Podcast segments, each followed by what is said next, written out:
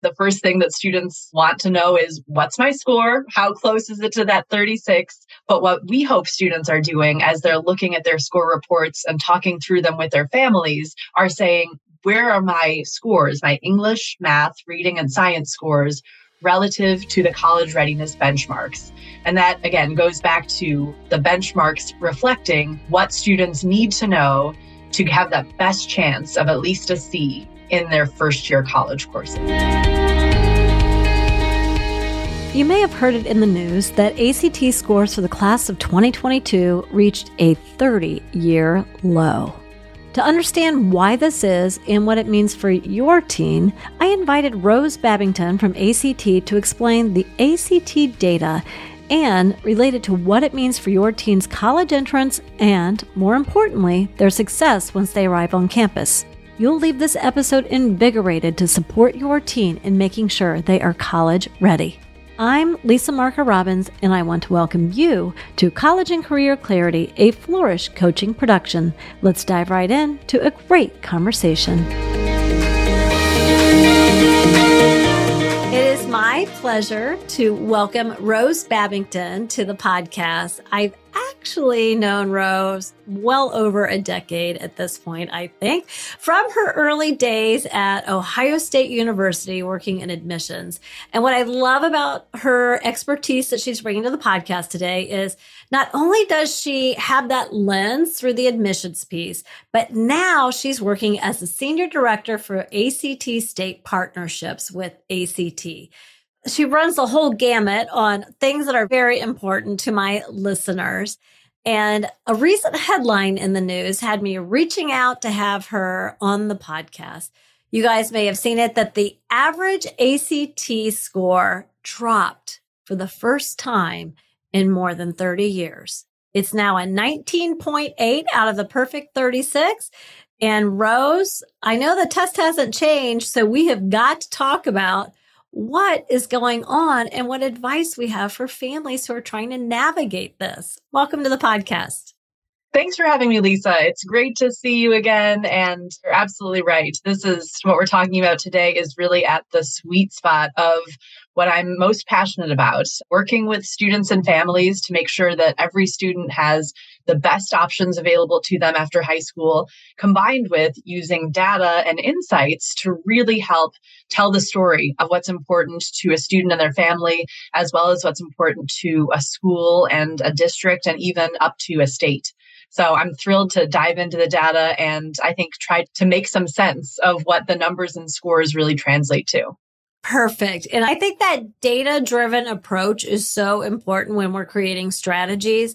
I often say to my listeners and those in my college major and career coaching course that, you know, you can have all these goals that you want, but they're only a wish unless you've got the strategy and the data to, uh, to really support that strategy and you're setting aside the time to be intentional. So we got a lot of overlap in how we look at this. Yeah, and that's so well put. I think that when we talk about ACT scores, they're obviously such a stressor for students and families. And when we look at them from the ACT perspective, we hope that once students can tackle that stress take the test, it really gives them some insight into where they stand, into where their strengths are, into the areas where they can improve and advocate for themselves. I couldn't agree with you more that having this data, even when the data isn't good news necessarily, it's important for us to look at because it's one of the only ways we can really have some meat to make changes and talk about big picture restructuring and changes overall. So the bad news was after three decades, the average, so looking at uh, it's the US national average, right? Dropped from so a perfect score is a 36 people always are saying what's a good score? I'm like well i mean it's relative to your student your goals a lot of different things. But typically i'd always quoted that oh a 28 is going to put you at about the top 10% if you're at a 28 out of the 36 on that scaled score of 36 and i would say a 21 is going to put you right around the 50th percentile. So that's what I have quoted for my entire 24 year career in this industry. So what happened? What did we find from the data? This year, the 2022 grad class the two big takeaways to, to pare it down to sort of two simple pieces. The first is that the score dropped a half a point. The average national composite score dropped half a point to 19.8. It was 20.3 for the year before the graduating class of 2021. And while half a point might not seem like a lot to an individual student who's talking about, you know, a 21 or a 22, when we're talking about over a million students who are taking the ACT over their high school career, a half a point change in the average is significant. And that to us is certainly indicative of, you know, the stories we're hearing all across the board of the challenges and the impact of the pandemic this year's graduates, the 2022 class, had over half of their high school career overshadowed by the pandemic. And seeing this significant drop from the year before certainly paints that picture of the learning loss pieces that occurred for these students and probably points to more to come in the future. The second half, the second point is that over this 30 year period, we've seen decreases and declines in the average ACT score over time. So while this particular drop was significant, and while we can trace that back to the pandemic, looking over 30 years, I think that the declines that we've seen in the average score point to a lot of long term inequities in education and a lot of challenges that students are facing in schools across the country outside of the pandemic effects. What you're saying is, yes, it has come down at times, but we're at a 30 year low. Is that the right yes. way to put it? Yes. Yep, that's perfectly put. It, it's been trending down. You know, we've had little peaks here and there, but certainly this trend down, we feel comfortable attributing to the challenges of the pandemic. The test didn't change, right? Is that, Correct. I mean, am I saying the right thing? So, and when we think about the test, what are students being asked to do on the test? Like, what is it measuring? This is the perfect question because the test itself is measuring what students learned in high school. It's what the ACT has always measured. So when we're talking about a score decline, when we're talking about half a point or even one tenth of a point, what that translates to are standards and skills. And it's the standards and skills that students are learning in their high school classrooms. And it's the standards that colleges and universities expect students to know to be successful in their first year classes. Everything on the ACT comes from research that is driven by colleges and universities. So when we're looking at student scores and looking for students to meet ACT benchmarks, what we're really saying outside of the numbers are what are those really important listening and reading and writing and math and science skills that students need to be able to demonstrate to get at least a C in their first year college courses, to pass out of their first year, to stay in college and eventually get that degree. I want to slow down for a second for our listeners who yes. you and I eat, sleep, and drink all this stuff. when you just said the chance of getting a C or better, so you all, you're referencing the college readiness benchmarks that the ACT has established with their test. Is that correct? That's absolutely correct. And that's a big part of how we measure the scores on the ACT obviously, I think the first thing that students want to know is what's my score? How close is it to that 36? But what we hope students are doing as they're looking at their score reports and talking through them with their families are saying, where are my scores, my English, math, reading, and science scores relative to the college readiness benchmarks? And that again goes back to the benchmarks reflecting what students need to know to have that best chance of at least a C in their first year college courses. Very good. And do you off the top of your head know those benchmarks? Am I putting off the, the top spot? of my head? 18 is English. the English benchmark, 22 for math, 22 for reading, and 23 for science. Okay. So if you hit that score or above, then you have a, did you say 70 or 80% chance of getting you have a, a C? 70% chance of getting a C or better a 50% chance of getting a B or better in those entry level first year college courses.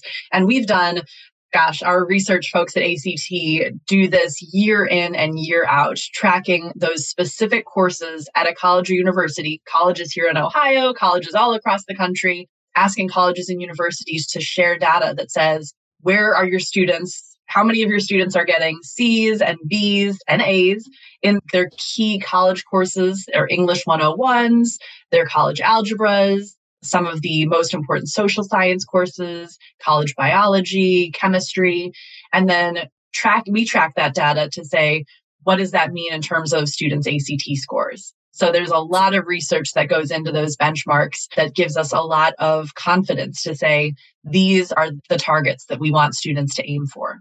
I love this because you're so right. Families go, Oh, what did my kid get? Like that's they're just they are fo- yeah. so focused on that composite number, which is an average of those other four numbers, and they just get so centered on that that they forget like there is data here to help guide you.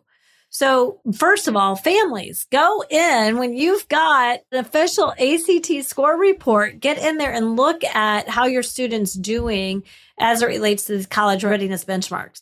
Okay, so the overall average dropped lowest point in 30 years, which is really truly for you and me heartbreaking as educators to see. And mm-hmm. you're the mom of a young one.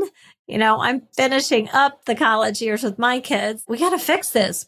Do you have data as it relates to the college readiness benchmarks? Like what percentage of students are hitting or exceeding these college readiness benchmarks?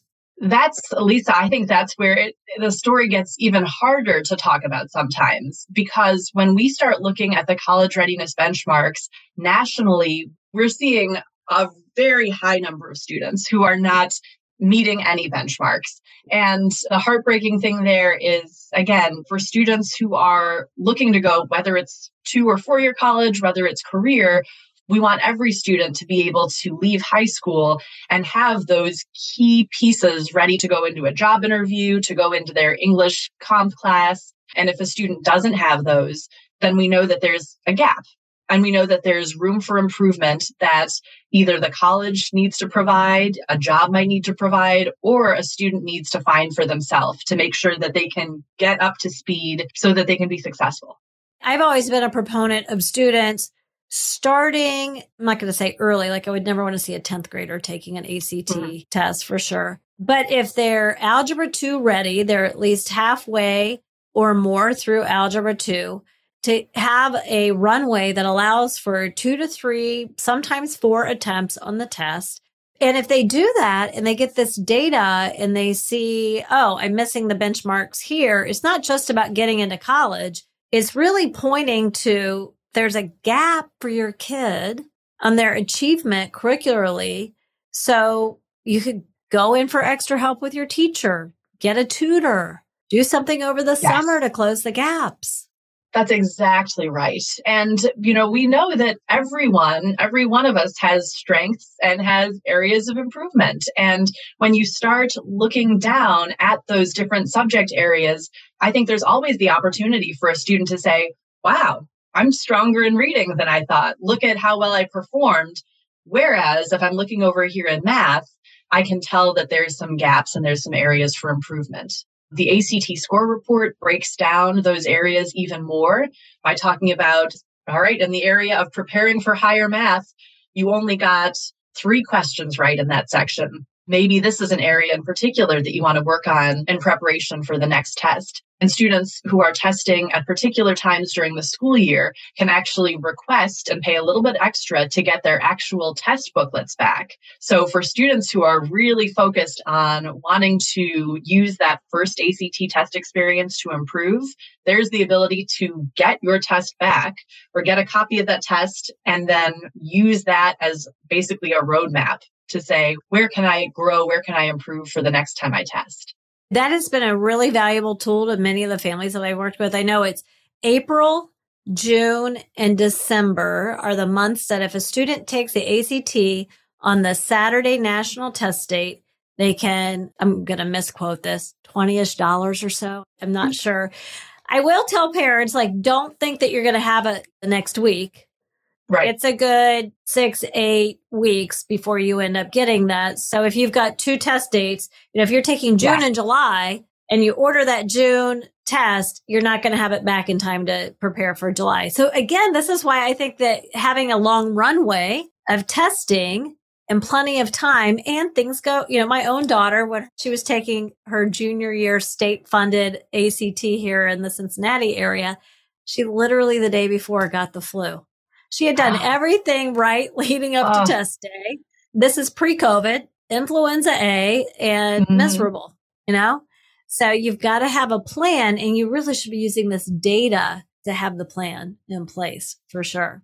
Absolutely. And we know that students have the flu or they had a tough breakup the week that they took the ACT test. So we know that the ACT reflects how a student performs that single day when they took the test, which means I think it's even more important to look at that score report and say, well, gosh, my score in math doesn't reflect what I know I can do. And I know that I'm really strong in this area. Let me make sure that I'm using the right strategies, that I'm really prepared going in so that I know my ACT score will reflect what I know I can do and what I've learned in high school. Well, you're right. Breakups happen, you know, life happens. And if you've got two or three, let's go back to the college readiness benchmarks. If you've got two or three score reports and you see consistency among those as far as like a gap or missing a college readiness benchmark on English, math, reading, or science, then don't just view it as let's fix it or do whatever to get into college. It's about being successful in the institution. Absolutely. I think back to my college admissions days when I was working at Ohio State.